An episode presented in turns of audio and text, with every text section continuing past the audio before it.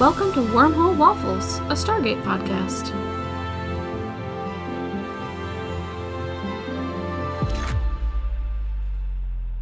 Welcome to Wormhole Waffles, and welcome to Roastathon 5.0.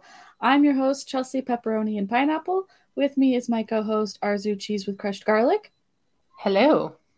and special guest, Arman Garlic and Cheese. Howdy. You know they're siblings because their pizza orders are the same. They didn't used to be. what That's did they used to be?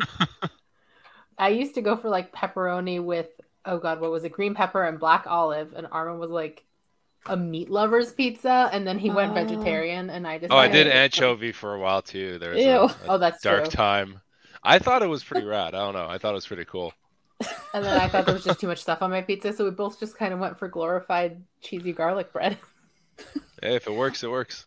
I mean, if I get unlimited toppings, then I put a lot of stuff on mine. But if I'm limited to like two, then yeah, pepperoni and Wait, where do you get unlimited pineapple. toppings? Why, why don't we have that here in Canada? So Because there's a there's Canada a can't restaurant have nice things. right. There's a restaurant called Blaze, and it's kind of like a like a Chipotle style where you go through like a, a line and you pick your toppings and you can Mhm. get like it's like a personal size pizza and for and I swear this is not a sponsored ad, yeah, but anyway, um, But if Blaze Pizza But- wants to sponsor us, we have Blaze- them here too. yeah, exactly. We, yeah, we have one here too. Uh, We're Well, so for fans. like eleven bucks, you can get as many toppings as you want, and so I get everything. I get like four kinds of meat. I get like ten different kinds of vegetables and like two different kinds of garlic because they have both whole garlic and like diced. So, Mhm. I mean, you can really garlic it up, and yeah, it's it's amazing. And you can like barbecue sauce or whatever. So yeah, really if you load it up. eat meat, I cannot recommend their white top pizza enough. Again, not a sponsored ad read from Blaze Pizza, but white top pizza. I don't know about is the you way to two, but I could really go for some Blaze Pizza right now. I need to like Service with a smile, you know. I need to tag This them on episode Twitter. brought to you by. No, I'm kidding. Can y'all please uh retroactively pay us for talking about so much? I'll take gift cards. Yeah, I'm only mentioning um Pete um gave us all pizza names because of course Harrison is craving pizza in these episodes. So, you know. Wonder if Harrison has ever had Blaze Pizza. He would love it. He'd be all about that. It's his pinnacle. Like, does the civilization have a Blaze Pizza? That's like the cutoff for him. He's like, yeah, okay, they made it. Space travel, who cares? You know, VR Right? goggles. Pa. Listen, he Blaze needs pizza. pizza. he wants some soda, a hot shower, you know. Yeah. yeah I get it. anyway, We're here to talk about episodes 17 through 20 of the half hour animated show Stargate Infinity. So, the first three of these four episodes premiered on January 20th, 27th, February 3rd, 2003. Were written by Paul Francis and Michel Troyer and directed by Serge Cicerone, Pa- Pascal Gaugury, Will Munoz, Bernard Legal. And The Answer, which is the last of the four, premiered on February 10th, 2003, was written by Catherine Lawrence and directed by Will Munoz. This is really like all hands on deck kind of show. There's like a million people directing it. Only the best. Nobody wanted the responsibility. Spare Right. no expense. The blame. So, first off, a quick recap of the show's premise in case you haven't been following up to this point. Stargate Infinity is set in approximately 2027. And basically, we have like a lizard like enemy called the Tlacan that are trying to invade Earth. And they're doing so by putting a spy in the SGC and also framing this Gus Bonner guy with murder. So, he's forced to flee and he accidentally ends up taking a bunch of other people with him. So it's kind of this team that's just thrown together and they're going from planet to planet trying to figure out a way to get back to Earth, proving Gus Bonner's innocence. And they also have this extra person with them who may or may not be an ancient, which is still not answered. It's really annoying. But anyways, You have to wait for season two for that. yeah. So every episode, we're going to a new planet, and it is ridiculousness all the time, basically. So we've got our main characters, Gus Bonner, uh, ladies Stacy in Seattle, uh, token alien Echo, uh, racist white boy Harrison, and Draga, who may or may not be an agent. So, starting off with our first episode, The Face of Evil. So we immediately- Racism. yeah. we immediately open onto Hoth because this is an ice planet. Ice Planet Barbarians? um, What's that, Arezou?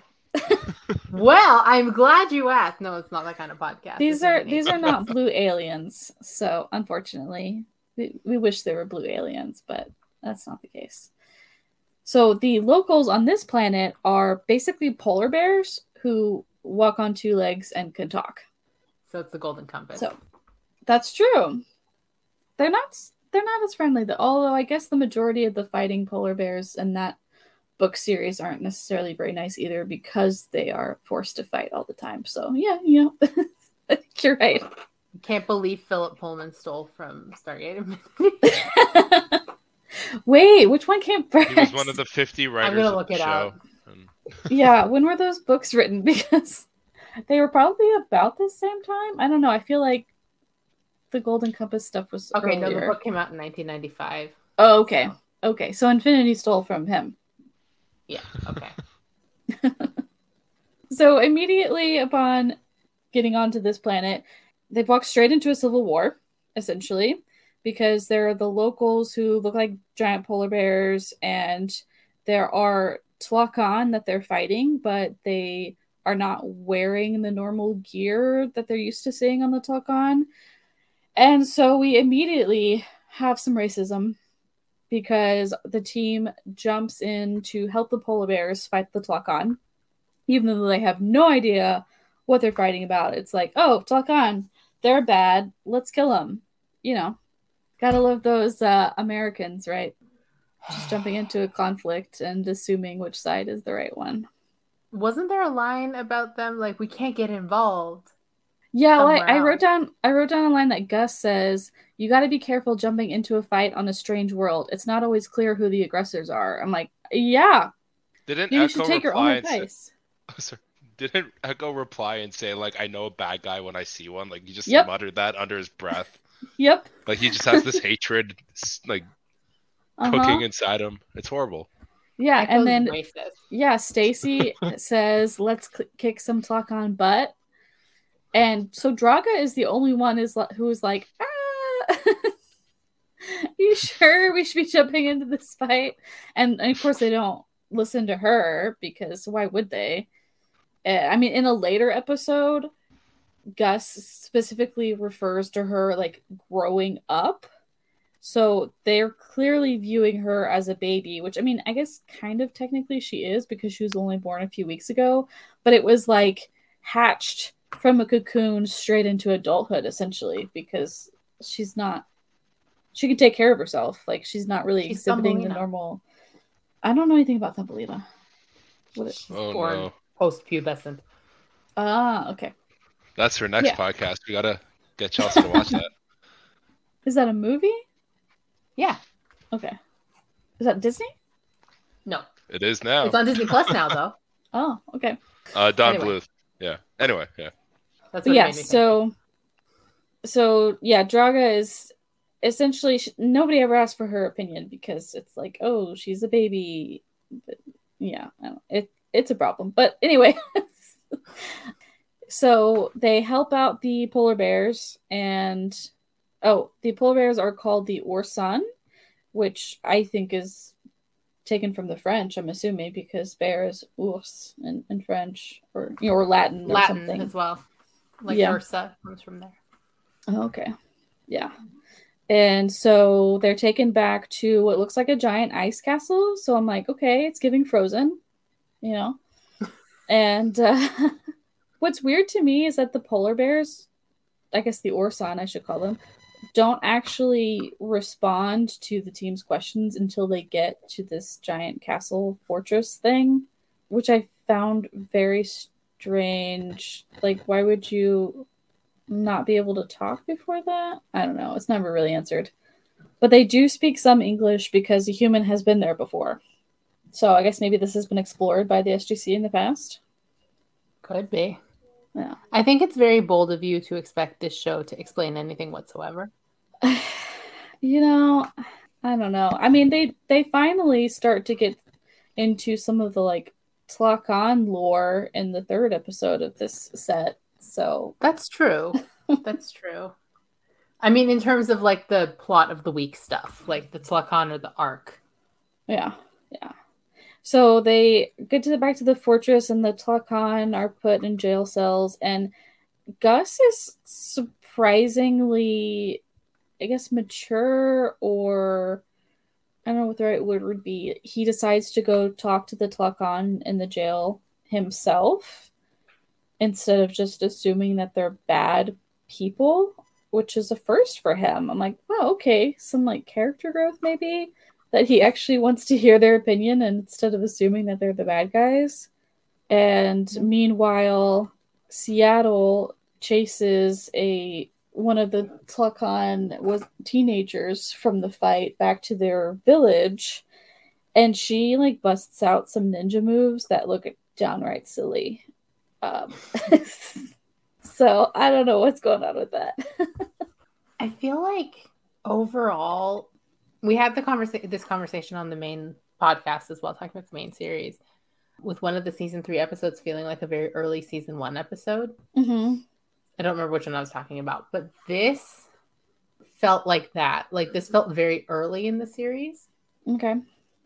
kind of thing, because I know the conflicts are pretty straightforward overall. Like they're not there's not exactly a lot of emotional depth in this show. Yeah. But this episode in particular felt really straightforward. I don't know. I feel like You know it what I kind mean? of fits being later on though, because we have this whole history of seeing the Tla'Can do bad things.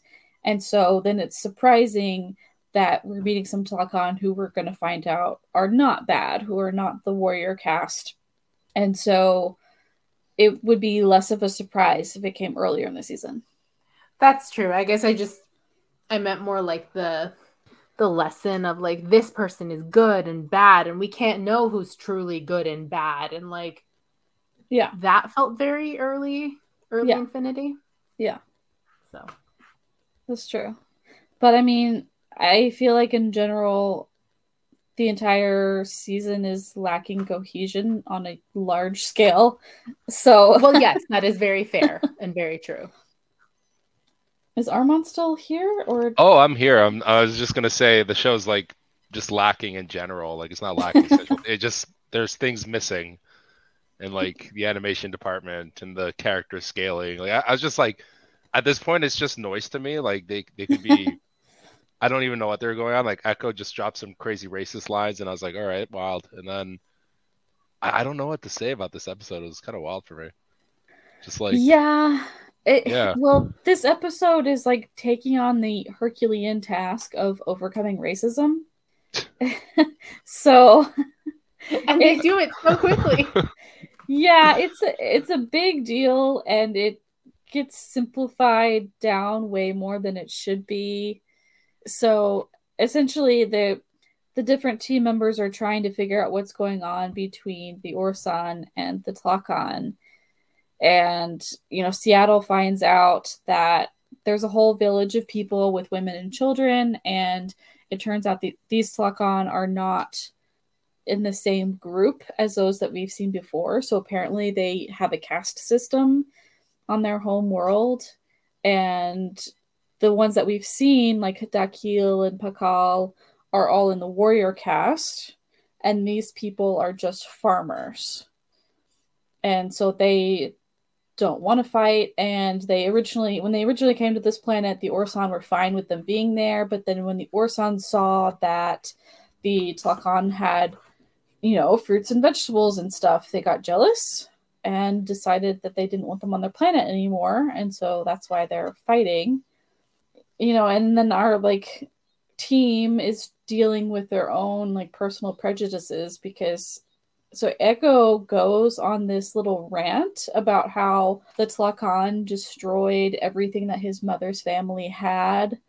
And I'm assuming that's why she had to flee to Earth. It, he didn't explicitly say that, but that's kind of what I understood. It's assumed. Yeah, and so he hates the Tlacan for what they did to, you know, on his home planet. And the Tlacan here are just like, okay, but like we're not them. so it's kind of He was really about to start dropping like you people. oh yeah. Yeah. And I feel like Echo has been getting angry a lot more recently. In the first dozen episodes or so, he was always so chill, like, you know, next to Draga being one of the most laid back of the team. And now he's getting angry a lot. Like maybe his, his, true little colors are coming out. Well, like with with the episode with Krita, he fell in love with her and and then she lied to him and I feel like ever since then he's just not been doing well. It really hit him hard. Like, This It is really what happens did. when Kriko doesn't become canon. Yeah, I guess so. I warned y'all. No, I didn't. you did. yeah, so there there's all kinds of you know slurs or you know things going back and forth. And then Gus calls there's the the main Orson that we see, his name is Arctos, and he calls Arctos fat.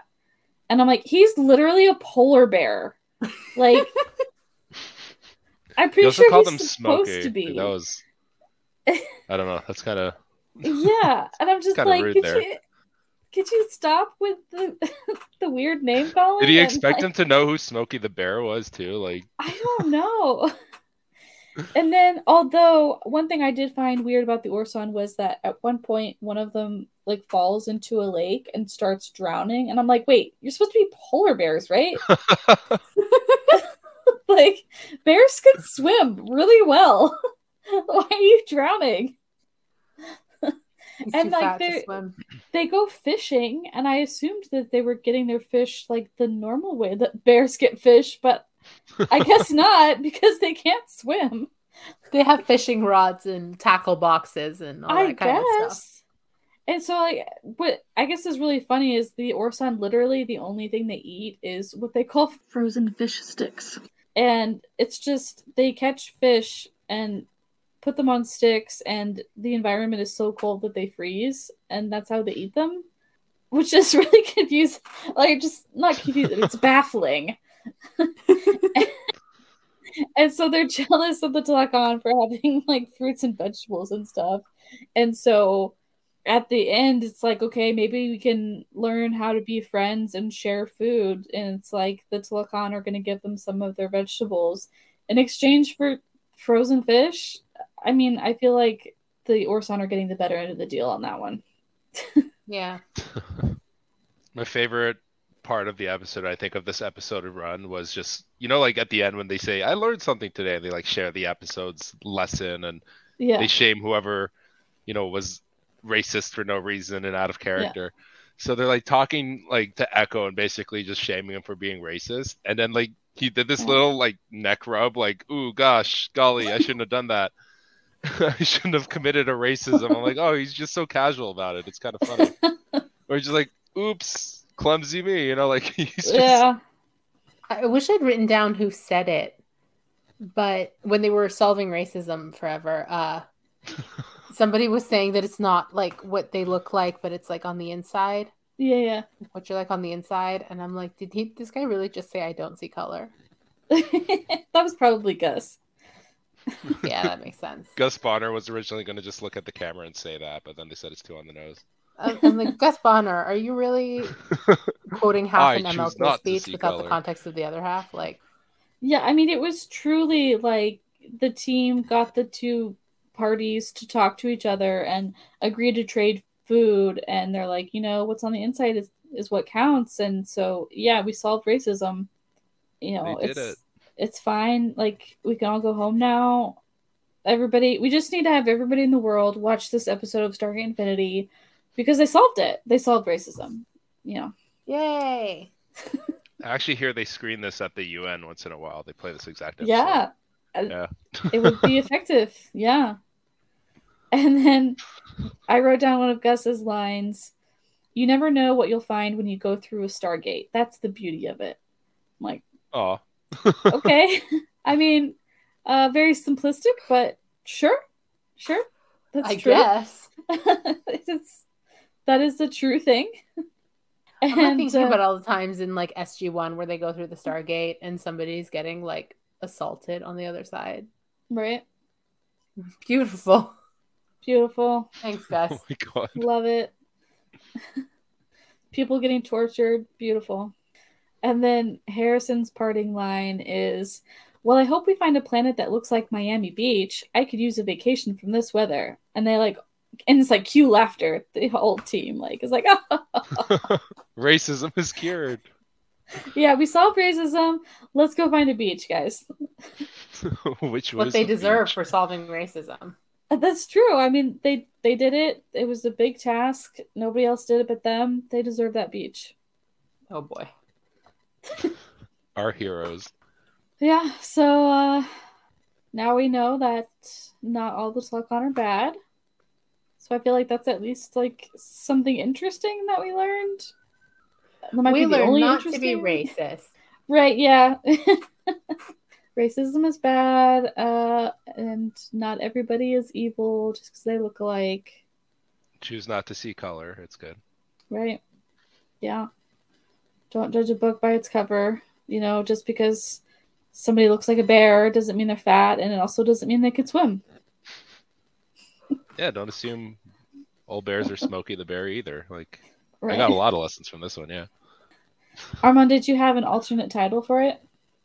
Uh this one I think I just wrote racism on planet Hoth. Okay. Yeah. Because I feel like that kind of gathered it. I mean it was Yeah. Hoth and then it just Yep, there was yep. racism and yeah. Yep.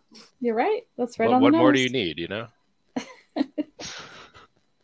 Okay, moving on to episode 18, The Key. So they're still coming roaring through the Stargate at 60 miles an hour, you know, same old, same old. Okay, But, you know, I they don't noticed crash this something time. about it Yeah. this time around that has Mhm. obviously been present since the beginning, but I really clued into how funny it is this time is when they come ripping through the Stargate. Everybody is in some sort of large, like metal vehicle, except Harrison who has a jetpack. So. Yeah. if they like hit a wall, everybody else like the shock is absorbed mostly by the vehicle, Mhm. but Harrison goes head first. oh, yeah. I mean, we never. they send him in accused of- first. I mean yeah, we never accused him of being the smartest one. So, No, I just I just thought it was so funny. Like it occurred to me everybody else comes in with like this degree of protection from a vehicle and they're essentially flinging Harrison through the Stargate. Like that's what's happening. I think the ones that are on the RVs are the safest, but there's Seattle comes through on like a motorcycle and she gets in trouble several times too. That's true. So, yeah, I mean, they just need to stop doing that. I, just- I don't understand why they're still doing it in episode 18, but you know, it is what it is. they never learn. So they immediately see a bunch of huge satellite dishes and find an observatory and Seattle makes the comment, I wonder how many channels they can get with these. And I'm like, that seems like a Harrison comment. That was surprising coming from Seattle. He's rubbing off on her. yeah. Although I guess she was the uh, video game addict, so maybe they That's true. yeah, are interesting to her for that reason. So they go into this observatory and they, I guess, boot it up and see that there's a comet heading for the planet, but they seem pretty chill about it. They don't seem super concerned. Like Echo is the only one who seems to care necessarily, and it's going to impact in 60 hours. I'm like, well, I mean, I it's got a few days to figure it out, but and and they're like, we better go tell the locals. And I was like, what makes you think that the locals don't already know? I mean, But then they told- don't know. So it was I mean, they instinct. don't. Yeah, I mean, it is good that they told them, but normally it'd be like, okay, this telescope is on their planet. I think that they know about it, you know? And so they walk into town, and there's nobody around. And so at first I was just thinking, oh, hey, the locals probably already know about it. They're probably sheltering or something because there's nobody out on the street. And no, I think it's just that this planet is severely over policed and there's just nobody around because they're not allowed to be. I don't know. If it doesn't fit with the commonality, then it's wrong. Yeah, the commonality is decides what's okay and what's not okay and apparently people don't normally just walk around town. It kind of gave me Star Wars vibes honestly because it was like kind of a deserted town square with a bunch of like digital screens with random pictures of stuff. I got some Blade Runner vibes from that too. Like it just felt really cyberpunk, and I'm like, oh, something interesting, yeah. something different. This is fun. I like that you guys are like Star Wars, Blade Runner, cyberpunk. I'm like Ron DeSantis is Florida. oh my god. okay. where's okay. the lie though? Where's the lie? Yeah. Like no access to information unless it's like sanctioned by this board that doesn't want to yeah. hear it. Well, at this point, we don't know that yet. No, like when we're just what, like, yeah. The longer it on... went on. Did you uh, pick up on Gus's like whole podcast moment where he was just talking about comets? I, I, felt that was worthy enough to write down. Like I'm just looking through my notes. It says, "Shut up, Gus. Nobody cares. Save it for your podcast." Like, uh, yeah. Just... I mean, he he's always soliloquizing about something. Like, but like he's just going on about comets. Like nobody asked you, and you're just, oh hey everyone, let's just talk about. Like, okay, cool, man. You know, if he knows something, he's got to tell you you know, like when there was when they were at the museum planet, he had to tell you about all this history that he knew. It's just yeah, you know, his one of his personality traits. He's got to tell you. The, the ending of it is going to show that he's a machine, and you know he's connected to like a database or something, and all the clues were there. Like it's going to be a really cool twist at the end. Wait, what's the twist? That he's just really a machine, and he's just like oh. connected to neural network, and he's just like, you know, psych, I fooled mm. you all the hmm. time. This is part mm. of your team hmm. training, and now you're a strong enough right. team. That'd be rad. That I mean, that would probably be one of the most interesting thing that happens on the show. So I will applaud. I will send them, you know, handwritten letters and flowers.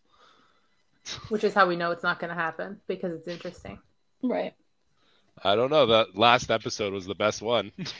we'll get to that, but so in this oh, town square, all of the signs only have images. They don't have anything that looks like writing. And so Gus is immediately like, oh, they're illiterate. And I thought that was a weird assumption to jump to. I was wondering if y'all thought the same. Like, just because there's not words on the sign, do you think that automatically means somebody's illiterate? I mean, that's a very like earth centric thing mm-hmm. to think of. Actually, not even earth centric. That's a very like Western centric yeah thing to think because people don't necessarily read with words, right? Yeah. So I just think it's very funny that they assume. I mean, hieroglyphs were a thing. Right. The fact that they just assume lack of text means lack of written communication.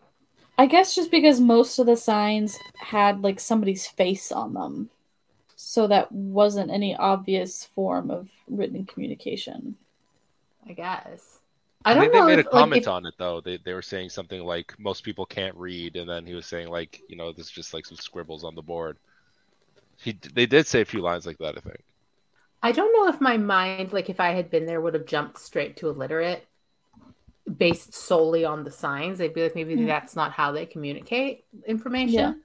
Yeah. yeah. But then later, when they're like, we don't know how to read because we've never been taught to read because we're not allowed to read, then I'd be like, oh, okay. Yeah, yeah, yeah. But I mean, they could have just they could have been a society that has really poor vision, so maybe they don't read because their vision is bad or something like that. You know, I mean, there's a lot of places to jump before you jump to illiterate. Yeah, and I mean, it turns out that they are actually illiterate, but I just thought that was yeah a weird thing for them to jump to immediately. I do think it's funny that they equate this intentional suppression of information because that's what's happening here is this commonality doesn't want its people reading or communicating in any way because yeah. they can't control information that way. They equate this with who was it? Stacy? Yeah, it was like, Stacy. Stacy who had dyslexia oh, growing up, yeah, or who yeah, is Stacy, dyslexic. Yeah. yeah, you're right. Yeah, yeah. So I like that they equate an intentional government move to prevent people from reading with one woman's dyslexia. Right. Yeah. Well, yes, that's exactly the same thing. Yeah. Well, I mean, we'll kind of get to that point in the plot later, but it's like when they finally do find some writings and they're trying to decipher them. And yeah, Stacy's like, "Oh, I can't do this because I'm dyslexic." I'm like, "You're trying to read a foreign language. It literally has nothing to do with your dyslexia, but okay." You want to bring it up, like nobody asked. It's the same. Pop in. Guys, I have dyslexia. So cool. Like we're doing the mission here. Yeah, because she's when really they trying to make their problem about her. Yeah. Because when they eventually do find writings, it is it is kind of pictographic their writing when we see it and the team is just trying to read it on its own and I'm like this is not in a Roman alphabet or even anything remotely close to that.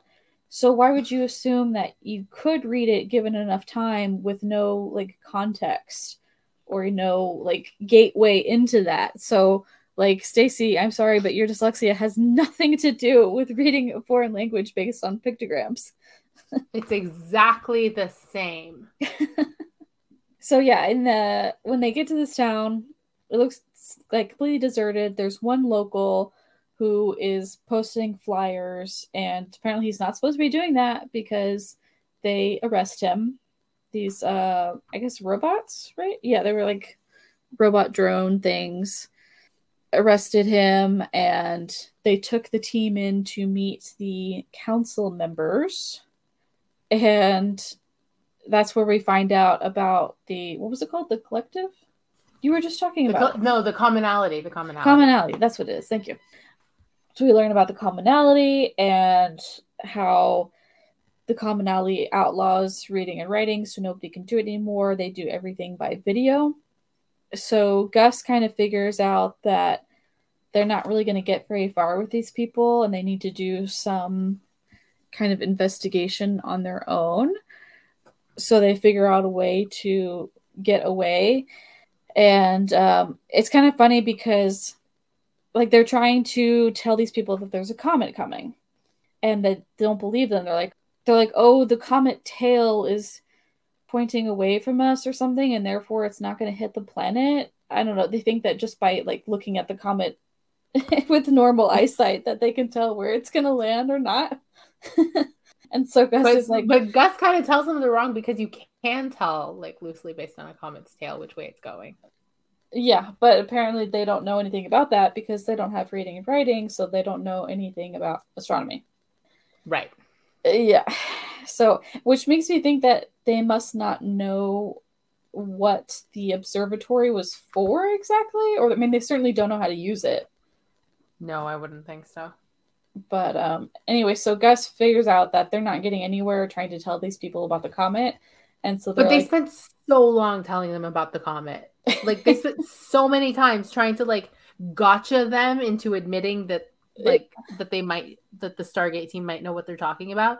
And they kept going, no, because that doesn't exist here. And then they would try another angle and only get the same response. I'm like, you guys are so patient because you've tried this like eight different ways. Right. Well, so that's why Gus eventually gives up and he's like, okay, you're right. We're wrong as just a way to like get out of the room. And like Stacy and Echo are both offended because they think that he's like giving in to them or something. And he was like, no, I was just trying to get out of the room, guys. Like, and um, I found it really there's like this whole like chase thing while they're getting away and i find it so silly because so the commonality robot police things have these lasers that can put up like a laser wall and that's kind of how they catch people and apparently the laser guns that our team has can counteract it so if they shoot their laser guns at the laser walls the laser walls go away. And I'm like, I don't know about the science behind that. that doesn't seem valid, but okay. And so they managed to break the guy out of jail that they saw earlier, and he's the one who tells them the truth about how reading and writing was outlawed and well like how people there's like an underground movement to try to learn how to read and they do actually have a huge library that he and his friend are like trying to keep intact, even though it's been abandoned by the commonality. But I mean, they can't read themselves. So they're trying to find information about how to properly use the observatory to prove to these people that the comet is coming. It's very like a complicated plot. They they just spend a frustrating amount of time trying to come up with like hard evidence. Yeah. And I get that they need to like prove it to them so that the people can evacuate or do something about it. Uh-huh. But it's just frustrating how long it takes them because they, they're like, no, we have to show them and prove it to them. Like, they're not listening to you. Yeah. Part of me is like, you know, they should try to save these people, but then part of me is like, well, you know, not their monkeys, not their business. Like, if these people aren't going to believe them, it's not really their responsibility to save them necessarily. I mean, they're there. They know they would have to live with themselves if they didn't save them. Yeah, I guess so. So yeah, and so then there's like shaming for people who can't read. Like Stacy talks about being dyslexic, and even Harrison is like, I, I'm not much of a scholar either. I'm like, is this episode about shaming people who can't read? Like, I'm not. Get it. This is their attempt at tackling like literacy in America. Yeah, and like Stacy acts like a child. I feel like she's really acting like Harrison in this episode because she gets frustrated with a book and just throws it. I'm like, what? You're usually more put together than this. And what was even more surprising was like she goes on this whole speech about being dyslexic, and Gus does not know that she's dyslexic. I'm like, you're her uncle. He How you clearly doesn't know care. that? Like, did you know literally anything about your niece before this mission that you were accidentally thrown together on? Like, He didn't. I care. mean, I mean, I would say maybe if you know your family members aren't very close, that you wouldn't necessarily know if somebody in your family was dyslexic, but they both work at the SGC together. I would assume that that means that they're close. maybe she you just know. never said anything. But like the whole time she was growing up, he never knew about that. That just seems doesn't care. strange. Yeah. I'm like, you're a terrible uncle, my dude. Well, that's true enough. so Gus is like, okay, let's split up and work on some different things. And tells Draga to do one thing, and she's like, no, I don't want to do that. And that's when he has this moment of, oh, you're growing up. And it's like, well, she's not a baby. Can you please stop treating her like one? and then I wrote down that Echo is having anger issues again. I don't remember what he was angry about exactly. Oh, he was having problems. He was trying to get the computer to scan the books to help them read it, and it wasn't working. And so he was losing his temper again. I'm like, man, he really is just he having anger management issues lately. He It's just should have stayed surprising. With what's her name? Krita. Krita. Thank you. Yeah. So Harrison was like, maybe the computer is like Stacy, and that's why it can't read. And I'm like, Jesus. Somebody needs to slap that boy. but then Echo agreed with him, and it was, and he was like, it can be annoying. I'm like, Somebody what? should slap Echo too. like, what is going on? Why is everybody so hateful? So they eventually figure out that the reason that they can't read the stuff is because it has to be read with trinocular vision because the local aliens have three eyes, which I'm not sure I follow scientifically. I don't think it tracks scientifically, but I think plot wise, that's extremely funky. And a better show might have done something really cool with that. Yeah. Wh- Whenever there's anything just remotely clever or remotely, huh, you know, like just like interesting, Mhm. that's when the show gets really good for me because I'm just like like that kind of thing. I'm like, okay, I'm not gonna think about it, but that's kind of clever. Like, yeah. why Is that also when you start mo- like mourning what we could have had if the show was better? Oh, that's oh, I have a whole like I'm biding my energy right now to unleash on the last episode because my Oh, god, good. my It- god, yeah, so much to say. it is a kicker. My god. so they figure out the trinocular vision so they can read the books now. But I'm like, okay, even though they can read the books now, they still have an insanely huge library. Like, how do you know which books you need? Of course, The they find what they need. them. Yeah, they find what they need really quickly, obviously. um, meanwhile, Gus and Draga are going to talk to the council leaders again, and Draga shows aggression for the first time ever, I think, because the main council guy is being super annoying. And she just picks him up and flies him out of the building and over to the observatory, and he's like screaming the whole way. Good for her. I support women's on? rights and women's wrongs. Yeah. and so the the lady council member saw that and was just like, uh, okay. And so like she just walks over with Gus, I think. Because they just show up in the next scene like normal. And she's just like, yeah, I don't uh, I don't need to be flown over, thanks. So they end up Echo finds a book that it explains how to use the observatory because apparently it's not just as an observatory, it can also shoot down the comet. Convenient. Yeah. so they figure out how to do that. And so the council members are like, oh, okay, well, you know, we would have been able to do that for ourselves if we had continued reading and writing instead of outlawing it. So now we're going to start reading and writing again. And so it's like this episode is about solving illiteracy. And they were so quick too. They're like, "You're right. We're gonna learn to read." And I'm like, "This is like the racism thing. You solved it so fast." right and i feel like the most bizarre part it like at the very end so they're like oh congrats you can read now basically or you're going to be able to read and stacy gifts them a book and i'm like okay wait a minute. She's like this is my favorite book. It really helped me blah blah blah when i was learning how to like read better. And i'm like okay for one thing how do you have a book with you? Because you left the SGC in a hurry. So are you telling me that you had a book like tucked in your pocket this whole time? And then also, the book was gift wrapped. Where did you get gift wrap? Where did you get the gift wrap? And also, that book is in English.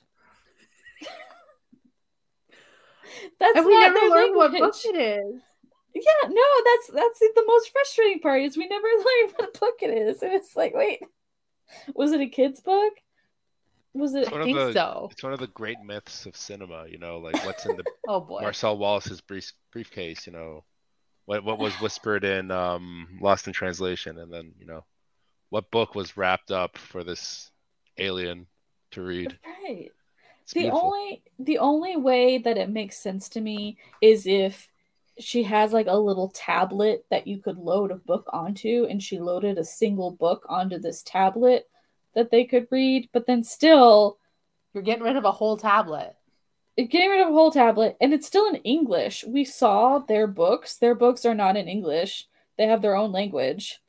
So it's like it's like that thing that colonizers do where they're like here we brought you i don't know ice skates and it's like that's nice this is the caribbean like right you know what i mean yeah They That's definitely wrote about it on Facebook afterwards. You know, oh yeah about the inspirational and and how she one of them was filming it for TikTok. Yeah, it just by these like i helped these people who didn't know how to read and she like took pictures with with the kids to post on facebook yeah, it's definitely beautiful. it's really ahead of its time. This show. It's, yeah yeah. yeah i really and i really like usually each one has kind of a unifying moral lesson of the week i'm really not sure what the moral lesson was supposed to be besides read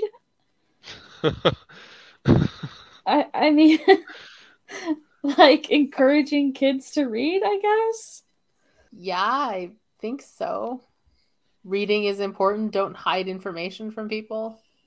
Yeah, I mean the importance of knowledge, I guess. Like the pursuit of knowledge. Given that the other morals are like don't be racist, that seems really vague. Right. Don't be racist, don't steal, don't do drugs. Yeah. Knowledge is important. Knowledge is power. Yeah. School is good. Favorite moments in this episode. Go I to do not have school, kids. Favorite moments in this episode. Oh gosh. Hmm. I I don't have one. Ah, the whole thing. I think I think her giving them the book at the end, it's not like a favorite moment. It's just like such a WTF moment. Yeah. What about have you ever thrown a book across the room like Stacy did? No, because I'm afraid I'll rip it. Yeah, that's fair. I think maybe I've thrown a book like a couple feet, like if I'm reading in bed and like thrown it to the other end of the bed. But that's probably the most. I have I've thrown books onto my bed before. But just like I'm holding it and I'll just fling it onto my bed. But that's Yeah. the most Yeah. I've done. Yeah. Because people wa- I threw the book across the room and I'm like, and the cover didn't rip? Right? yeah, I'm always too afraid of throwing a book. damage. I the closest I ever came to throwing a book was was it Harry Potter number five that had Dolores Umbridge. Yeah. That one. I came really close to throwing the book on that one. The only person I want to strangle more than Dolores Umbridge is J.K. Rowling. Like, Right? Put that into perspective. It's definitely Oh wait, she's insane. So um, for legal reasons, everything I just said is not a serious. it's a joke. It's a joke. Yeah. We're I'm joking. joking. I'm just not serious either. Wink wink. Wink, wink. Arman, did you have an alternate title for this one? I think I wrote Stargate Cosmos because it's just I, I don't know. I'm just sitting there listening, and then I just remember everyone talk. Like all I remember from it is everybody just talking about comets, Yeah. and I'm just Yeah. like they're going a bit hard on this. Like, are they implying, oh, read about comets? You know, like read about space. So I just wrote Cosmos because it just felt very appropriate. Yeah. Yeah. Okay. Yeah. My next episode title's a lot better though. Okay. What's your next episode title? I just wrote this episode sucks. Because it was just really bad. okay, okay, fair enough. Well, in episode 19, Chariot of the Sun, we get some uh, background knowledge on the Tla'Can. So it starts off with our team in the heat of battle with the Tla'Can. There's no context. It's just immediately we're fighting. I thought the episode had started in the middle. Me too. I was like, did I miss something? What's going on? And and so they are apparently trying to escape the Tla'Can and they're dialing the gate. And Stacy is worried that the Tla'Can will see the gate address and follow them. And so they like fire their weapons onto the dusty ground to create like a, a dust screen so the Tla'Can can't see what they're dialing. But I'm like, I don't understand the point because the Tla'Can have been tracking you through the Stargate by checking the addresses in the DHD. So, what does it matter if they can directly see what you're dialing? Because they're just going to check the DHD computer after you leave anyway. Anyway, It's like they so suddenly remembered she's a blonde character in the early 2000s and she can't have a scrap of intelligence. right, So. I guess so. So they go to another planet and they see an alien ship sitting on the ground. And Gus is like, Oh, well, you can't find out what something is until you investigate it. I'm like, Thank you, Captain Obvious. Okay, that was a great line. Let's. when Stacy's trying to stop him from going into the ship, Mhm. isn't he something like there there isn't a keep out sign, therefore it's okay? Yeah, so the ship starts firing at them, and they have to disable the ship's weapons by shooting at the ship. And so then they walk up to it, and they're like examining it, and they they're like, what? ki- They're looking at the metal, which is quote some kind of alien alloy, which you know, genius. Um, and so yeah, then they break into this moralistic argument about whether or not they should break into the spaceship to see if it has a communication device that they can use to contact the SGC, or if that's wrong because it's not their property. So the entire episode, the moral lesson is essentially about that, about whether or not you can violate somebody else's property. And somehow Gus decides that as long as there's no explicit sign telling you not to do that, that it's okay. Well, I do understand his reasoning because, I mean, for one thing, he does have Seattle and Harrison go check the area to see if they can find anybody that the ship belongs to. So, I mean, he is at least checking. And, you know, he makes the argument of, you know, we've been on the run for a while now and get in contact with Stargate Command and because we can't keep doing this like we can't keep going on this way like it there's right. got to be a breaking point. And so if we can break into this ship and there's communication software that we can use then you know it's not like we're damaging the ship necessarily. So i mean I, I see his point of you know they are trying to get home. Yeah. I guess. But Stacy is just like, no, this is wrong. This is not our property. We should not be touching it. And it's like, well, I mean, if there's nobody inside it and there's nobody around, I mean, they're, you know, driving around on their RVs trying to find people, there's nobody. Then, I mean, I get it. Like, okay, you know, break into the ship, see what you can do because you are in this survival like survival mode. This yeah, state of survival where you have to do something to save yourself at some point. Yeah, so it just it just makes me wonder why Stacy is like so adamant about it, but anyway, so I'm like, okay, this lesson, this week's lesson is about stealing. Okay, I get it.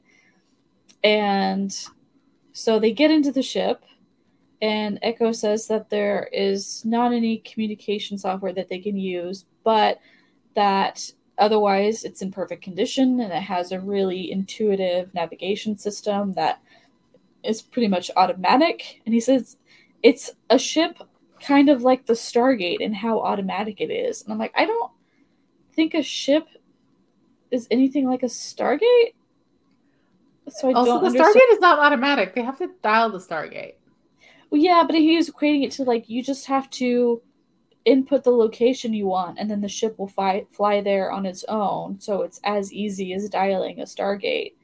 But i'm like but still they're not the same type of technology whatsoever so i don't know. Basically it's really easy to use that's cool. And so then they continue the argument about what to do with the ship because now they want to fly the ship back to earth and stacy is just like you can't steal it. So this is the part where I'm more siding with Stacy because it's like before they just wanted to see if there was like communication stuff that they could use, but now it's like oh they're going to steal the ship and take it all the way to Earth. I see Stacy's point now about how that's not a great idea. There were a couple moments when they get in the ship and the ship just goes. Yeah. Where I'm like, first of all, I don't know what y'all expected when you had no control over this. But also, I love Gus being like, "We're borrowing the ship." Right, like he's gonna send like, it back, and you're gonna return it how? Right? Maybe answer quickly. Maybe you can pre-program it, and it can fly by itself back. Bold of you to assume he's smart enough for that. I don't know. I don't know. I think he was just desperate to get home at that point. Well, then just take the ship. Don't delude yourself and be like, I'm borrowing it. No, you're not. Right that was just a way to like get Stacy on the ship. trying to shut Stacy up. Yeah, like okay, I'll return it later. and so they go on the ship and they program from Earth, but when they get off the ship, they are not on Earth, and it turns out that this ship was bait and was a trap by the Tla'Can to get them to their home world called Ka'an. And I'm immediately annoyed because okay. Then it becomes that Stacy is going to be right about not taking the ship, but not because of her moralistic argument about it being wrong to steal, but because it was bait. And that has nothing to do with it. You know what I mean? I feel like that's very common. Yes, I know what you mean. I feel like that's very common in kids media. Like this is a bad idea, and like they've got a reason for thinking it's a bad idea, and it turns out yes, it was a bad idea, but not for the reason that they were worried about. Yeah, because it's like okay, I mean Stacy was right that they shouldn't have taken it, but not because it was wrong to take it, but because it was bait and they didn't know that it was bait. So she's like, "I told you so," but I'm like, "Did you really?" Like, I told you, kind of. yeah, like it wasn't bad for the reason you said it was bad necessarily. And I also have a problem with it because the Tla'Can set it there as bait, but I'm like, how did they know what planet the team was going to go to? Because Dakil mentions later that he had been observing the pattern of planets that the team had been going on and predicted which planet they might go to next. And I'm like, but there are literally thousands of stargates in the galaxy. Even if there is some small pattern to where they're going, I can't imagine that you could pinpoint exactly which planet, exactly when they're going to be there. Imagine they're like, okay, we've narrowed it down to these 50 planets, and they just leave a ship on each of them. Well, so I was wondering. I'm like, how many of these decoys did you leave out? Like, was it just the one and you got really lucky? It was really a genius move by the Tla'Can and Dakil to come up with this because they were able to decoy program the ship to make the team think that they were going to Earth. And like all of the screens showed that they were going to Earth. And so they had no idea and were like genuinely surprised when they got out of the ship and they weren't there. So like that was really smart. Like this is the first time that we've seen the Tla'Can be more than just dumb warriors, you know? They put so much thought into it. yeah. And so then we kind of find out that so Dakil is the head of the warrior clan. So he's essentially like the general, you know, of, of the Tla'Can. And there is a Tla'Can council, and he wants to be on the council, but he's not allowed to because he's part of the warrior clan. And so all of this maneuvering and getting them to the their home planet is in a bid for him to gain leadership. And I'm like, you know what? I'm rooting for you, Dakil. I see you. You are working hard. You have been chasing these people from planet to planet. You figured out. out win. yeah, you figured out this really clever decoy to get them to your home world, and it worked. Like, you know what? Get it. Get that council seat, dude. Like, Get this whole team. We don't care. uh, you know, I mean, he just he just wants a promotion. I don't blame him for that. I did also really like their method of handcuffing people because it's kind of like a laser lasso. It's like they shoot a gun and the laser in the form of a circle shoots out and floats over to the person and drops over them and then cinches in and I feel like this is such a TV sci-fi thing. Like I feel like this is not the first time I've seen that. Probably. It's doesn't make any sense in the practical world at all, No, none whatsoever. but it's fun. which is what's important. yeah. I'm like, okay, a laser lasso. I like it. and so then we kind of we're learning a lot about the Tla'Can lore in this because we learn that they have this high council who are really just looking out for their own butts, you know, so that tracks. And they also have an outcast cast. So we meet this guy named Vacorn, who is an outcast who works for one of the council members and he's like trying to get moved up into a better cast. And so he's yeah, trying to get the team away from Dakil so that the council member can claim responsibility for capturing the enemy, I guess. I don't know. Anyway, the Vacoran guy manages to get the team away by pretending to be on their side, and Dakil's warriors get tied up while he's away. And I just love how, like, when Dakil comes back and finds them, he shouts, like, how? when he sees them. And it's so dramatic. I just love the way he shouts it.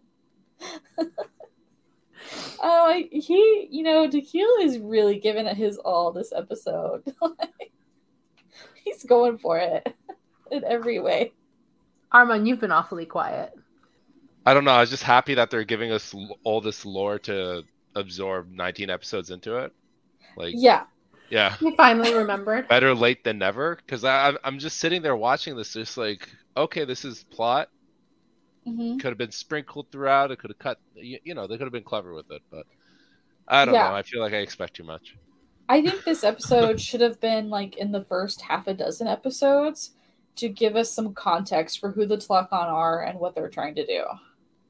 I just like that the ep- like an episode that just ends on the importance of reading and you know reading comprehension. It just like kicks off with like lizards screaming right in the camera, and then like yeah, that's that message is gone. Like that that doesn't matter anymore. You know, fuck Yep. reading. Just you know, That's what happens when Screaming you don't read. You turn into a screaming Just- lizard. Uh, like oh okay. uh, brilliant Oh. editorial choice. Yeah.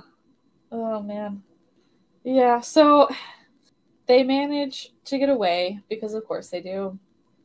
And they actually it looks like they go to another planet and it seems like they actually stay on that planet. I'm like that seems really dumb. Like you know the Tla'Can can track you through the DHD.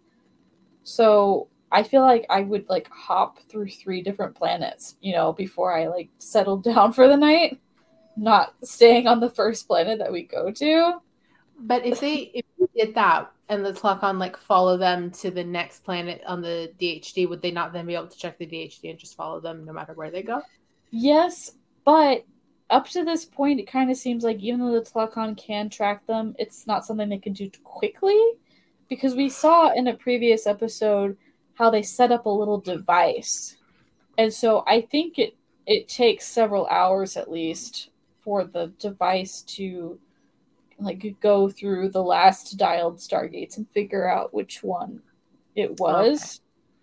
Because the Tla'Can have pretty much been chasing them to every planet with a few exceptions but not immediately. It's not like turn around five minutes later. It's like 12 hours later 24 hours later so i think it oh, just takes a little bit of time Just buys them some time then. Right. So I'm thinking if they like jumped through three to five different planets, that would give them some time to like sleep for the night, you know, Right. get ahead of this Tla'Can. But uh, that's just like what I think is happening. I don't actually know for sure because this show is such a mess. This show doesn't explain anything to you. No, it doesn't.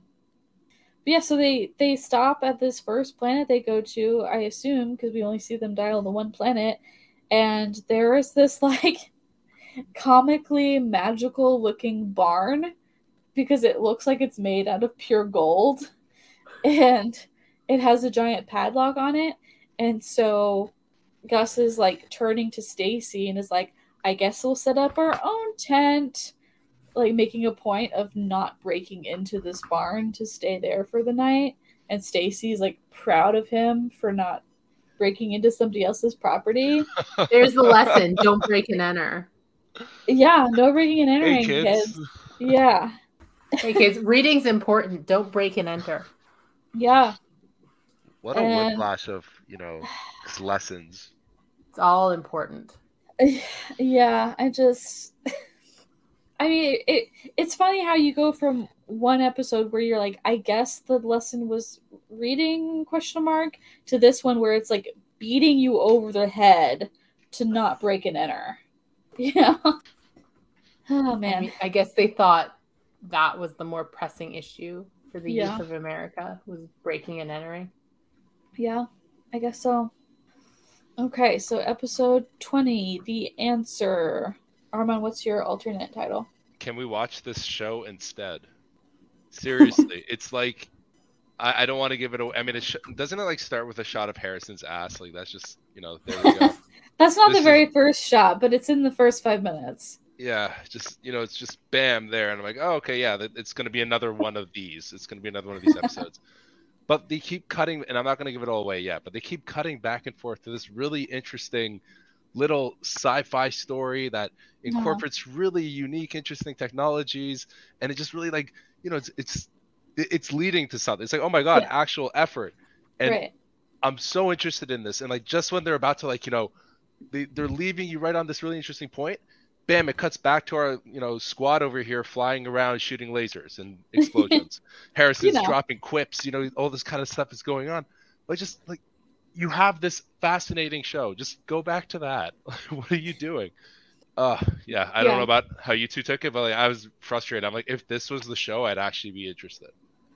Yeah, I I thought they had some really good kernels of a story that they didn't do very much with uncovering so, a conspiracy. Like there's all this amazing stuff that was there, and then oh, shrug. Yeah. yeah.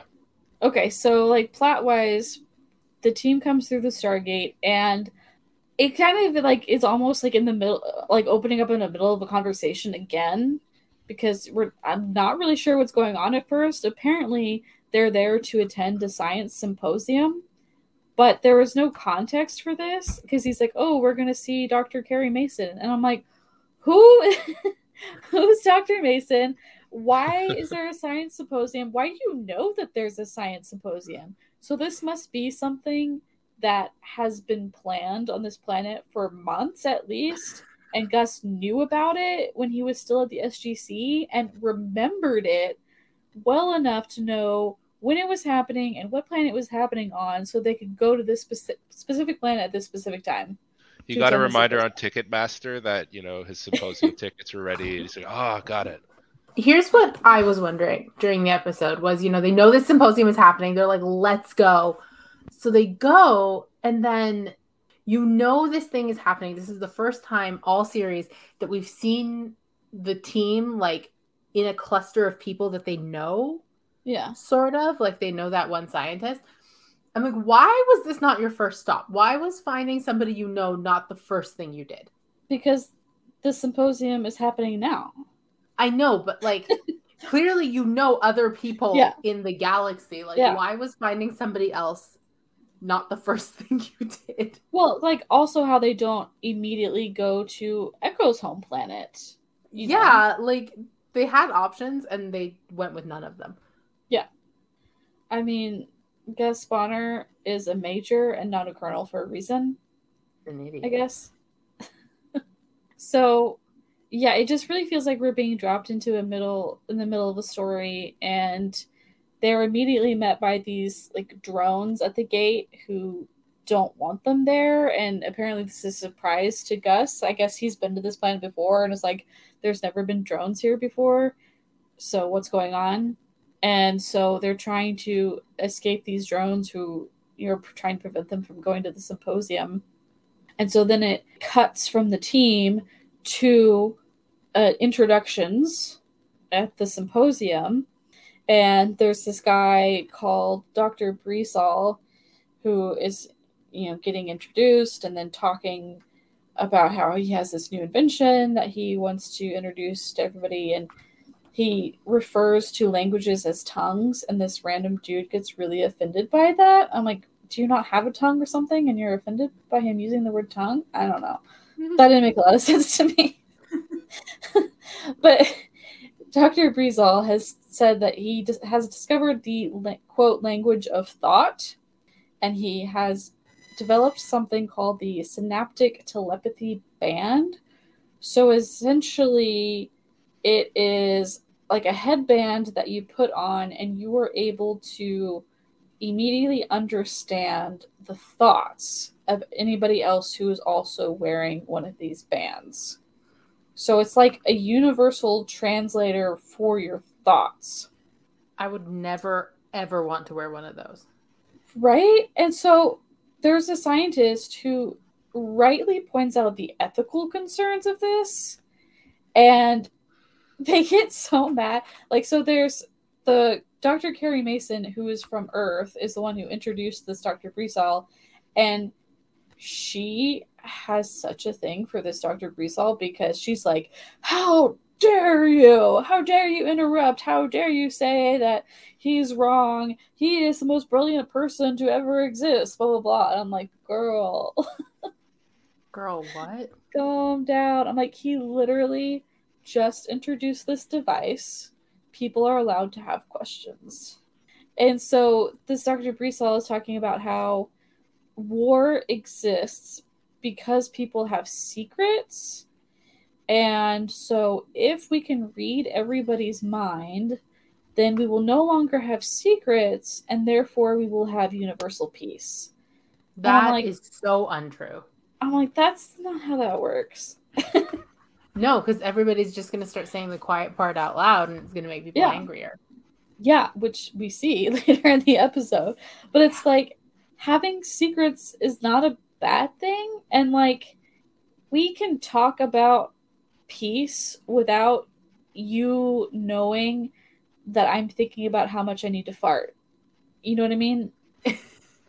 like, I don't need you to read my thoughts in order to have peace talks. and so this Carrie Mason lady is just going on and on and and she has this line about how because like the other scientists are like you sound crazy and she's like every brilliant scientist has been called mad and the guy's like, so has every madman. I loved like, that line. I loved that line. It goes like, to show this was the best episode. Like it just had these good one-liners. I'm like, this is awesome. It was so shockingly insightful because usually with TV shows they'll just be like, you know, every great scientist who revolutionized science has been called mad. Yeah. They would just leave it there and be yeah. like, actually, he's right. And this guy's like, no, but so is every madman. Yeah.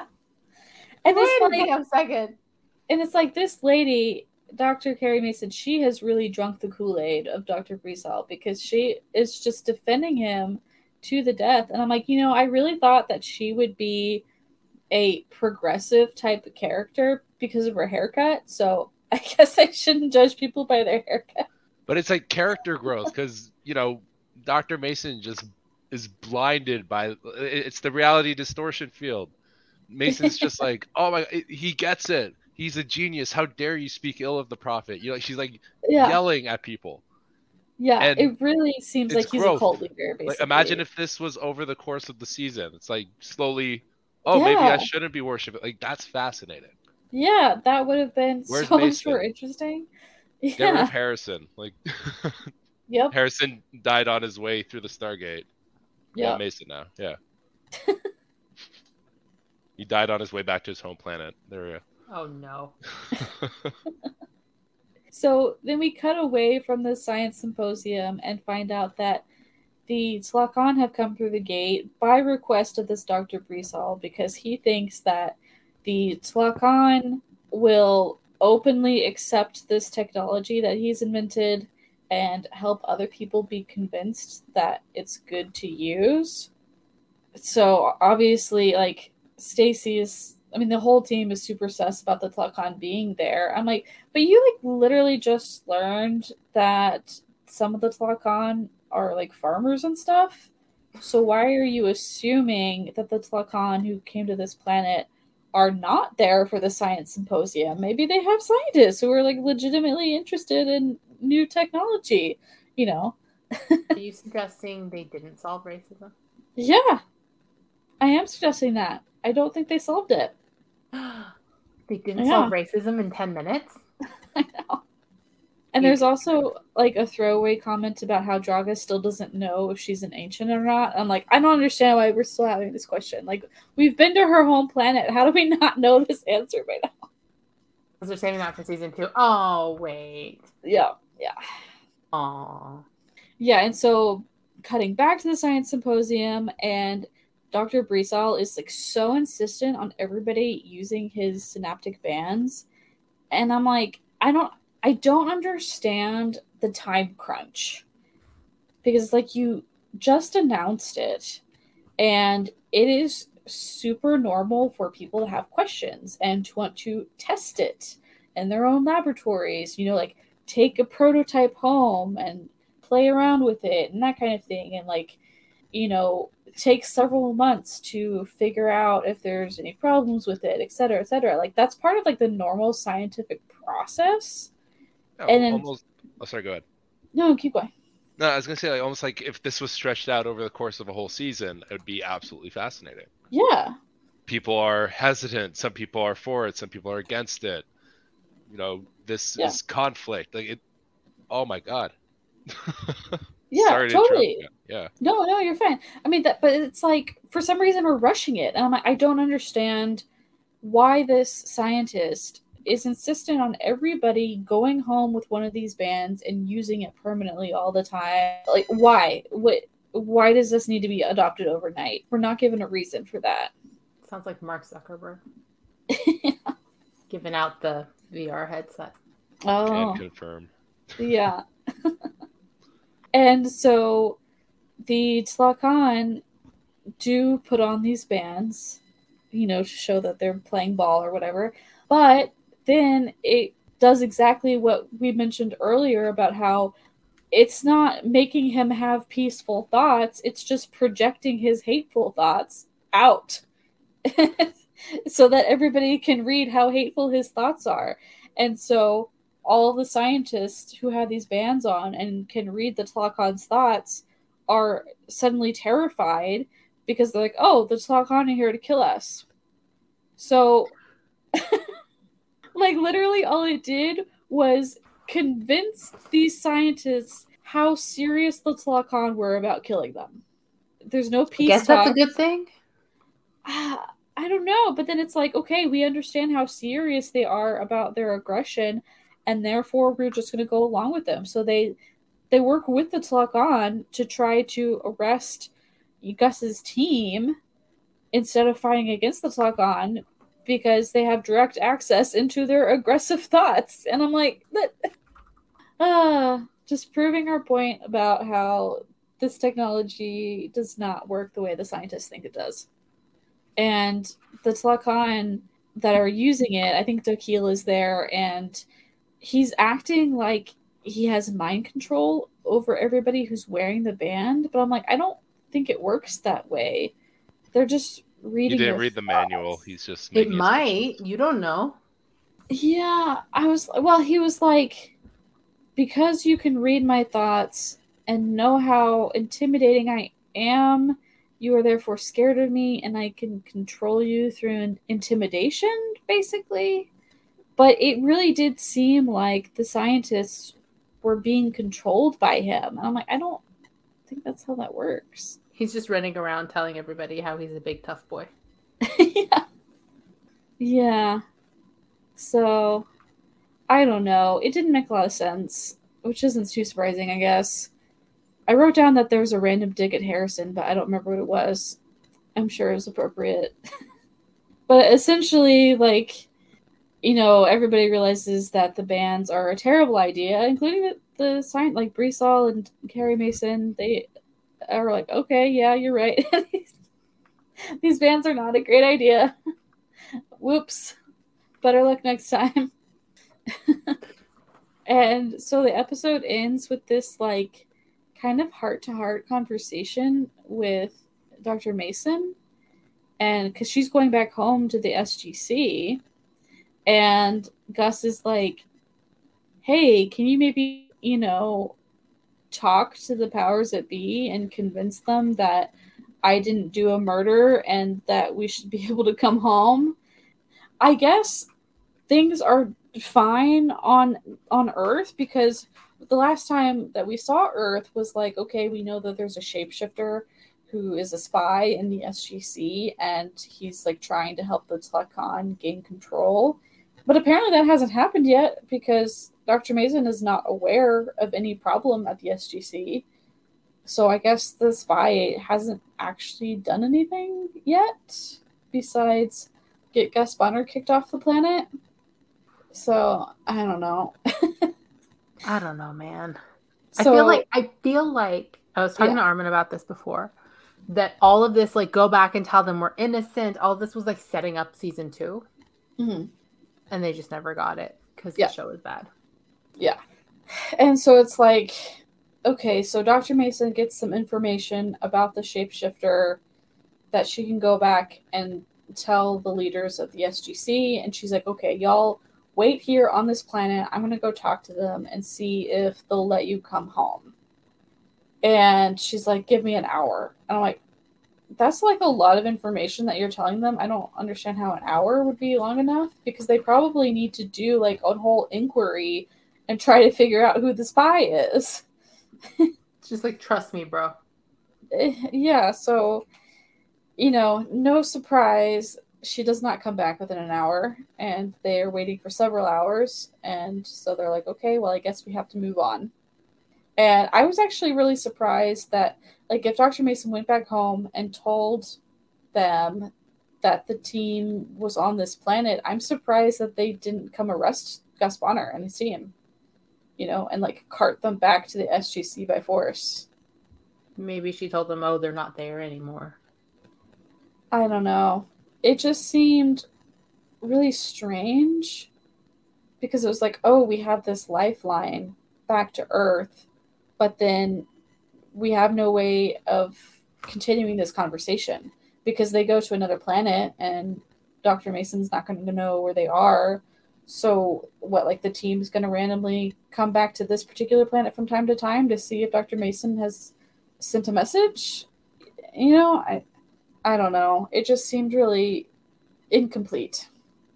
I'm telling you, this was all setting up season two in a way that makes no sense because they're not explaining how they get back in touch or anything like that. But I think that's what they were going for. Yeah. I did take a peek, and we are not going to see Dr. Mason for the rest of the season. All right. So, yeah. We're not going to see her in her cool hair. She left to go find a better show to be in. I Greener guess pastures so. just walks off.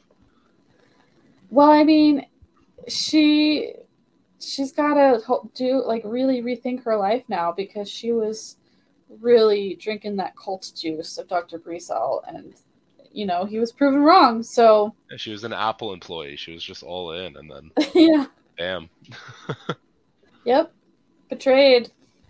Again, so, best episode so far for me. Yeah, I think it had kernels of a really interesting story and just did not develop them well.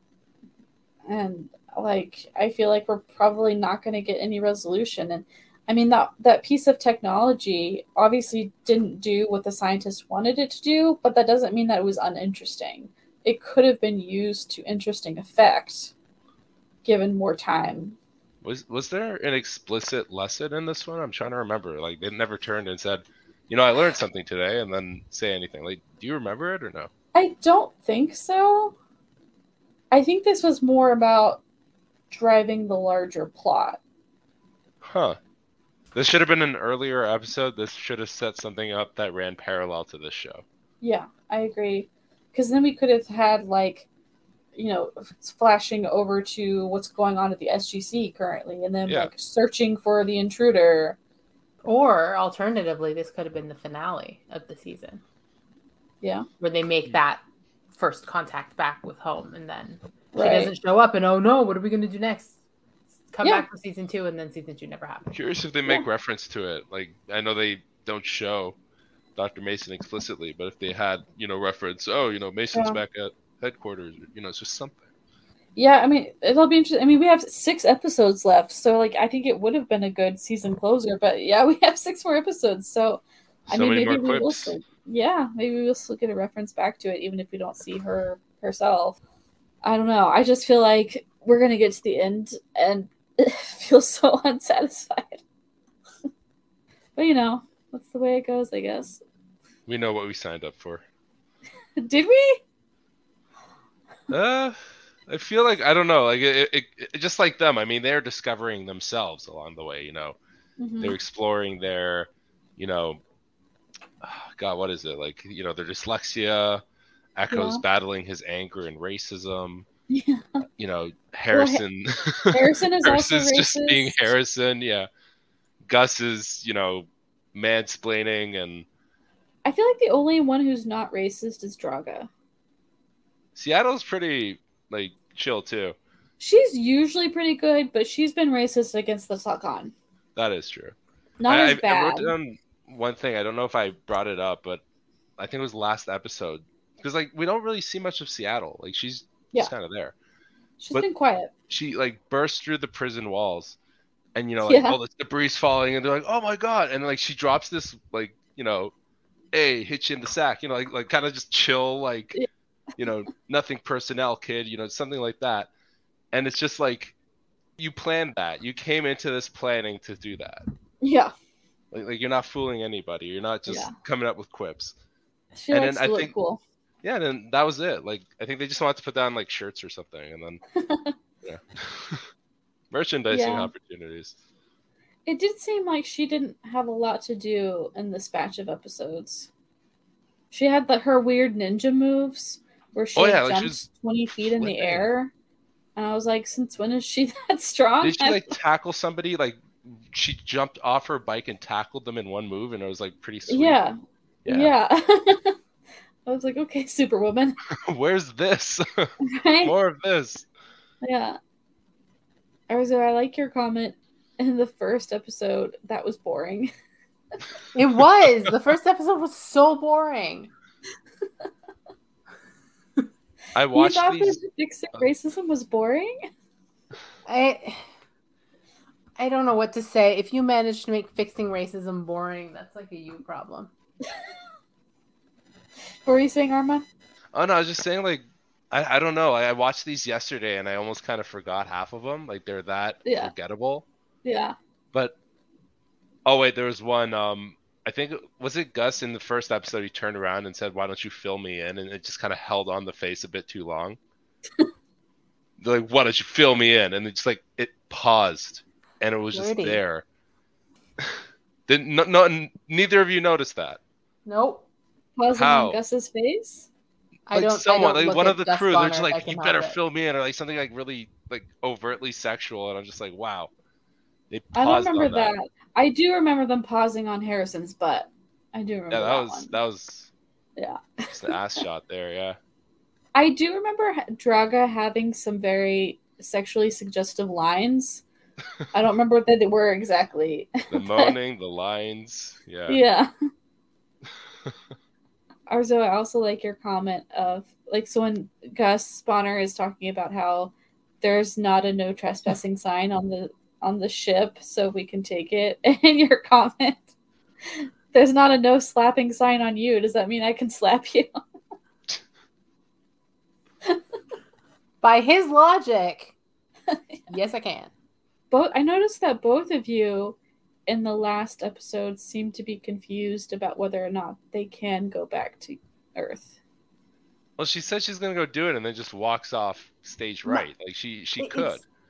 It my confusion wasn't whether or not it's physically possible. It's what I was expressing before of like it's emotionally, legally, technically possible.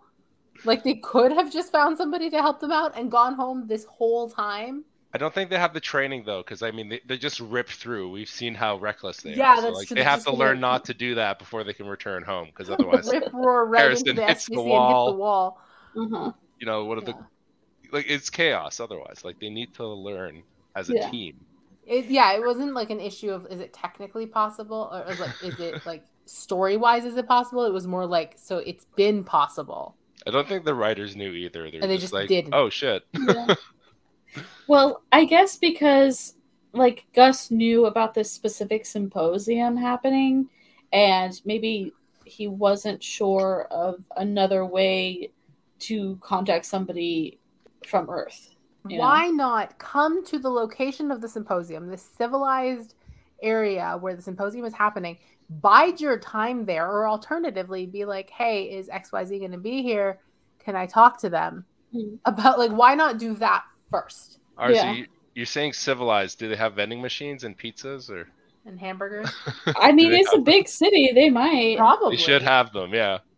You know, I think you're right in that because normally, you know, they're being chased by the Tla'Can, but on this particular planet, it was huge, like a huge city with obvious advanced technology because of these robot drones that attack them when they come through. They probably could have gone to this planet and asked for sanctuary and been protected from the Tla'Can. You know? And they just did it. Yeah, I guess it just didn't occur to them. I don't know. Well, we've come to the end. Thank God. have I mean, any- My. God. My God. Arman, I thought you loved the show. It's just I don't know. Like I I loved it. I'm like, oh my god, this is great. But then it's just like, you, you know when you like you go back and you like you see somebody that you used to go to high school with and they're still like in that Oh, mode yeah. and you're like, oh word, okay, like that's cool, but uh, you know, it feels Move like on. that at this point where it's just like it's the same thing and it's just you know Harrison will always make the quips. Uh, Ecco Yeah. will always be racist. Gus will always be a genocidal monster. Like it's it, it's just give me something new and then it gives us something new and then it just takes it away from us. It's like like Yeah. these show writers are brilliant. They're like you know like they're the gods. They're giving us some fire. And they're oh here no it's gone. It's gone. You lost fire. You lost the privilege to use fire. It's beautiful. It's art. I feel like- Th- this I is feel art. like it is. I feel like it is changing in that I think the characters are actually getting worse in their character progression. They are. They are. because in the beginning it was only Harrison that was having racist quips, yeah and They're all learning now- from him. Yeah, now it's pretty much everyone except for Draga.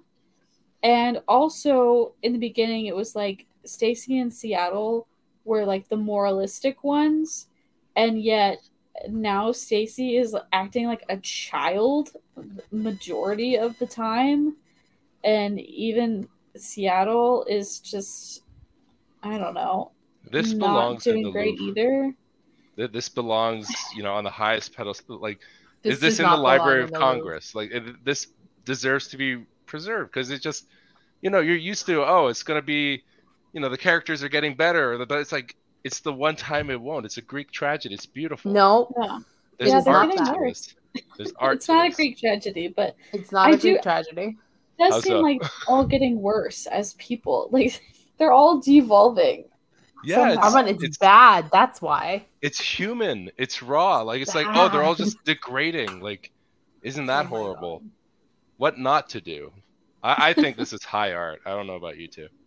I like how you came around from "Thank God It's Over" to "This Is High Art." I don't Right? know. It's it's you know full it- circle. It- it's like you got to sit with it. You got to sit with the taste, the aroma. It's like I No. really don't want to sit with it at all. Yeah, I no, do not wanna want throw- taste maybe it. it We're was not. We're not airing this out so long and ago, sipping you the know? aroma. We're throwing this directly down the drain. No, this is like it's like a sipping show. You know, you got to kind of and this is what we're doing. We're taking four episode sips and we're just Yeah. letting it soak into our lives. You know, we're out for a walk one day and we see a bird fly by. It's like, oh, it's Harrison. Oh no, it's a bird. You know, it like seeps into our lives. It's art. You, you, Uh. look it's like looking into a mirror. It's it's brilliant. I don't know about that. It's high art, and you know what? I will defend this show. it's it's a masterpiece. I mean, it has its moments. You know, I I don't think Harrison is 100% an idiot. Maybe just like 95 Machiavellian. Oh God. He's not smart enough to be Machiavelli. Loki, the trickster god, Harrison. You know, like it's it just it- No. it's all no, he's it's still all not smart enough. He's not it's smart enough. all connected. He's a himbo. Yeah. He's like definition. He's the first tarot card. He's the you know like the fool. He's wandering off the cliff. It, it's it's all connected. I swear. Anyway, you know what? thanks for You got to us. just make your own entertainment with this show. That's that's my feedback. This is how I see it. My random thought was how Stacy has blue lipstick and she still does. So I'm like, I guess she had her blue lipstick like in her pocket this whole time. Maybe she tattooed her lips blue. That's a good question. Are they tattooed or is it lipstick? Hmm. It's almost symbolic, like it's art or something. Color theory. What? I mean, the color theory of the lipstick it could represent something. We, we have to, you know, this should be taught in universities. She's progressive. I don't know. progressive and edgy. I know it's it's like her look makes her seem edgy because like half of her head is shaved and like the part that's shaved has a tattoo and she's the rest of it her hair is pink and then she's got the blue lips and That's so cool it makes her design. That's rad. well it makes her seem like punk and edgy but she acts like a child and has all of these moralistic quandaries uh, it's there's nothing about her personality that's punk you know so But I feel mean, like again, there's just so much to analyze there. Like you, you look at Gus Bonner, he just looks like a thumb with eyes on it. Like that, that's all that is. Like a thumb thumb from Spy Yeah. Kids. You know, like Yeah, what am I looking at? And then you just look at these other characters and like you know the crew looks like Ecco's kind of rad, but like everyone else is like okay, like whatever. Then you have this character come in and just like such a far cry and it's such an interesting design. It's like all right, you know, I'm invested. The doctor as well, like the one who was uh, the Elon Musk one. What was their name? Breesall? Yeah, there we go. Better call Yeah. Brees There we are. And you know, even they were like interesting looking. It was different. I'm like, all right. There is there's a kernel of interesting in the show. Like there's a kernel of genius, dare Well, I say. I do think that the best thing about this show is the fact that because it's animated, they can do character designs that are non-humanoid much easier than live action. Yeah, Well, I live mean, a lot of action, them they're still- like Oh, sorry, good. no, like live in the live action Stargate, they're like this is a like a alien from a far off planet, and they're like green, but Right. otherwise human. Yeah. It's like light makeup kind of thing. Yeah, they're like they have a horn, but otherwise. Right. Whereas in this one, you have like lizard people, uh, polar bears, whatever Ecco is. I wouldn't even know how to begin to describe what he looks like. You, they gave us the image of Ecco and you know little ball cap and shirt, looking sad. So Yeah. I mean, Ecco kind of looks like a robot, but I think he's organic. I don't. I don't organic totally know. robot. yeah. So yeah, I mean they have all kinds of interesting character designs. So I I think that is definitely the best takeaway from this show. Everything else I'm not so sure about. Yeah, I like that's the one thing I will I will give them credit where it's due is they're great about Yeah. including uh, non-humans. Any other final thoughts? Is it almost over? if Six la- episodes left. We're the last close. episode ends on either a cliffhanger Mhm. or it ties directly back into the first episode where they go through a time loop. If Mm, one of no. those two things happen, this will be it's the gonna be a greatest show ever. cliffhanger. It's gonna be a cliffhanger for But sure. that's great because then it just lets you explore. There- definitely think about it. Out there, there were some fans of this show. People had to have watched it. People had to have tuned in, saying, "All right, I'm going to check this thing out." No, They're out there. Those people are out there. Oh, two of them. They're out there. but they were like six years them. old at the time. yeah, but they like sunk into their subconscious. You know, like it, it's part of their evolution. Like you know, it's it's it's insane. They're out I'm there, and I want to talk to I'm them. I, I need to them. meet those people. if they're out there, they're not on Twitter because anytime I've ever seen it mentioned on Twitter, nobody has ever seen it. It's just us. Is, is it We're like the only candle, people who've ever watched this. Is it a Candle Cove situation where we're just watching static and we're making this up in our heads and yeah, maybe. it's just a shared like illusion. Yeah.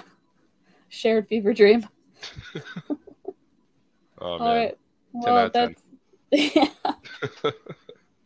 That is it for today. We will be back next week with the SG1 season three finale and season four opener, Nemesis and Small Victories.